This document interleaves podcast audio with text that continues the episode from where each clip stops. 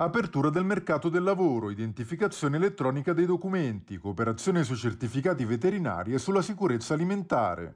Sono questi i settori in cui martedì scorso a Tirana i leader di Albania, Macedonia del Nord e Serbia hanno firmato nuovi accordi all'interno dell'iniziativa Open Balkan, che mira ad abbattere le barriere allo spostamento di persone, merci e capitali nei Balcani sul modello dell'area Schengen. Il nuovo approfondirsi della cooperazione regionale è stato salutato con favore dal commissario UE all'allargamento, l'ungherese Olivér Várhelyi, che ha sottolineato il fatto che Open Balkan prende vita da un'iniziativa politica che parte dalla regione, prendendo ispirazione dal processo di integrazione europea.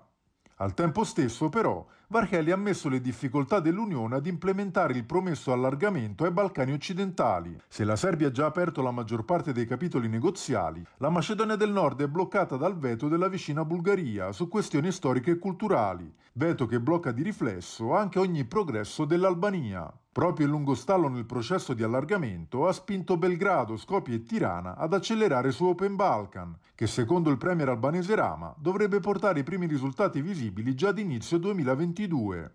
All'iniziativa sono stati invitati ripetutamente anche Bosnia e Erzegovina, Kosovo e Montenegro, che però fino ad oggi non hanno mostrato interesse a partecipare.